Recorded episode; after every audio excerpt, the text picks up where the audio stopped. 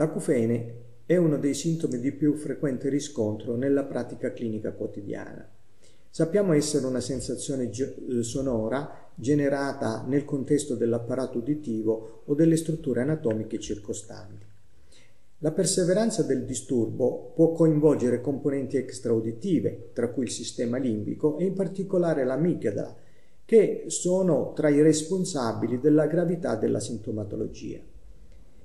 In soggetti particolarmente predisposti all'analisi interiore o nel porre un'eccessiva attenzione anche ai piccoli malesseri quotidiani, l'acufene può innescare uno stato di disagio con un corteo sintomatologico che va dai disturbi psicofisici fino a particolari malesseri dell'umore come l'ansia e la depressione.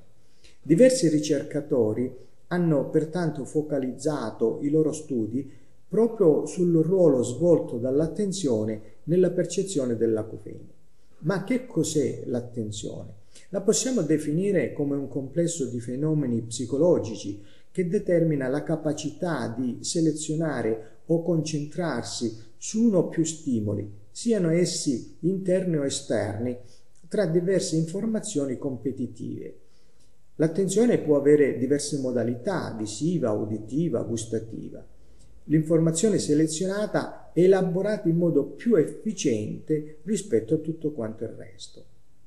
Se la percezione dell'acufene per l'individuo riveste una caratteristica di interesse, identificandolo come una malattia che altera la qualità di vita, l'attenzione può concentrarsi su di esso. Eh, questo processo non fa altro che mantenere attivo il, pro- il processo attentivo enfatizzando il fastidio stesso.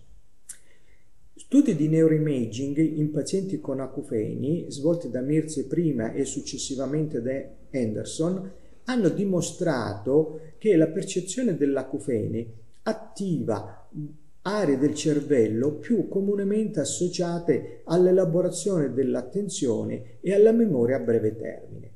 Altri studi di perfusione cerebrale in pazienti con acufeni effettuati da Okai e collaboratori come sì come possiamo vedere nella figura 1, hanno dimostrato una riduzione della perfusione nella circonvoluzione frontale bilaterale mediale superiore nel giro occipitale medio sinistro. Al contrario, vi è un aumento di perfusione negli emisferi cerebellari bilaterali, nel verme e nel giro temporale. Questi studi sottolineano il contributo delle aree corticali deputate all'attenzione, inclusi l'amigdala e l'ippocampo, nella percezione dell'acufene.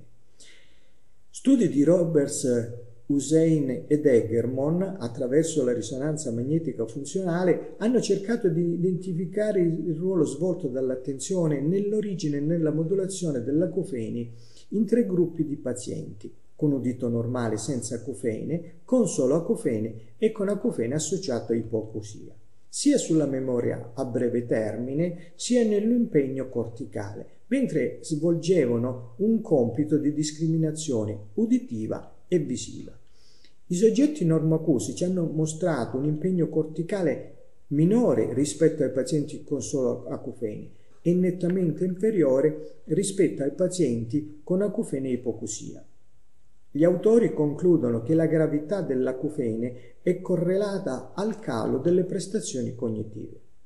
Alla luce delle diverse ricerche sull'attenzione selettiva, ci siamo chiesti se la peculiarità del paziente con acufene cronico di focalizzare l'attenzione sul sintomo deriva da una sua eccessiva attenzione selettiva nei confronti dell'acufene o piuttosto da un deficit di attenzione nei confronti del mondo che lo circonda.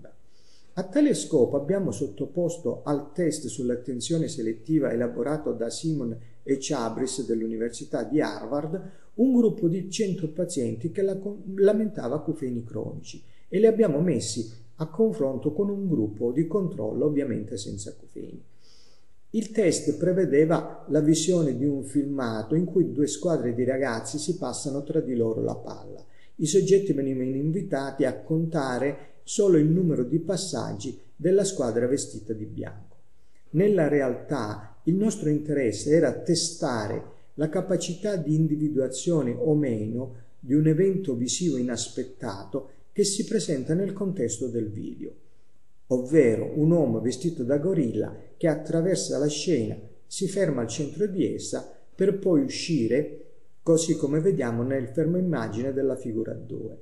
Secondo Chabris e Simons, nella popolazione generale la percentuale che riesce a vedere il gorilla si attesta intorno al 52%.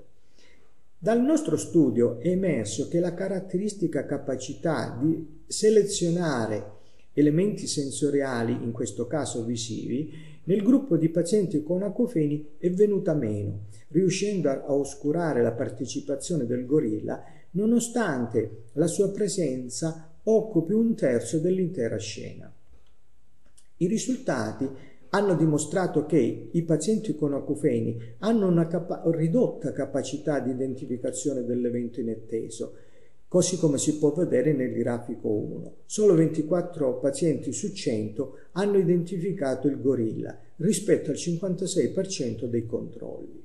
Ed ecco la risposta alla nostra domanda. Nel paziente con acufeni eh, convivono elementi che tendono ad accentuare l'attenzione selettiva verso elementi interni e nello stesso tempo vi è un deficit o una disattenzione verso elementi esterni o improvvisi. Durante il nostro test eh, siamo consapevoli che i pazienti con acufeni stanno conducendo un compito di attenzione divisa, ovvero sono consapevoli del loro acufene, mentre elaborano stimoli visivi. Al contrario, le persone del gruppo di controllo sono in grado di concentrarsi sul compito visivo con la totale loro attenzione senza elementi interni che di contrasto.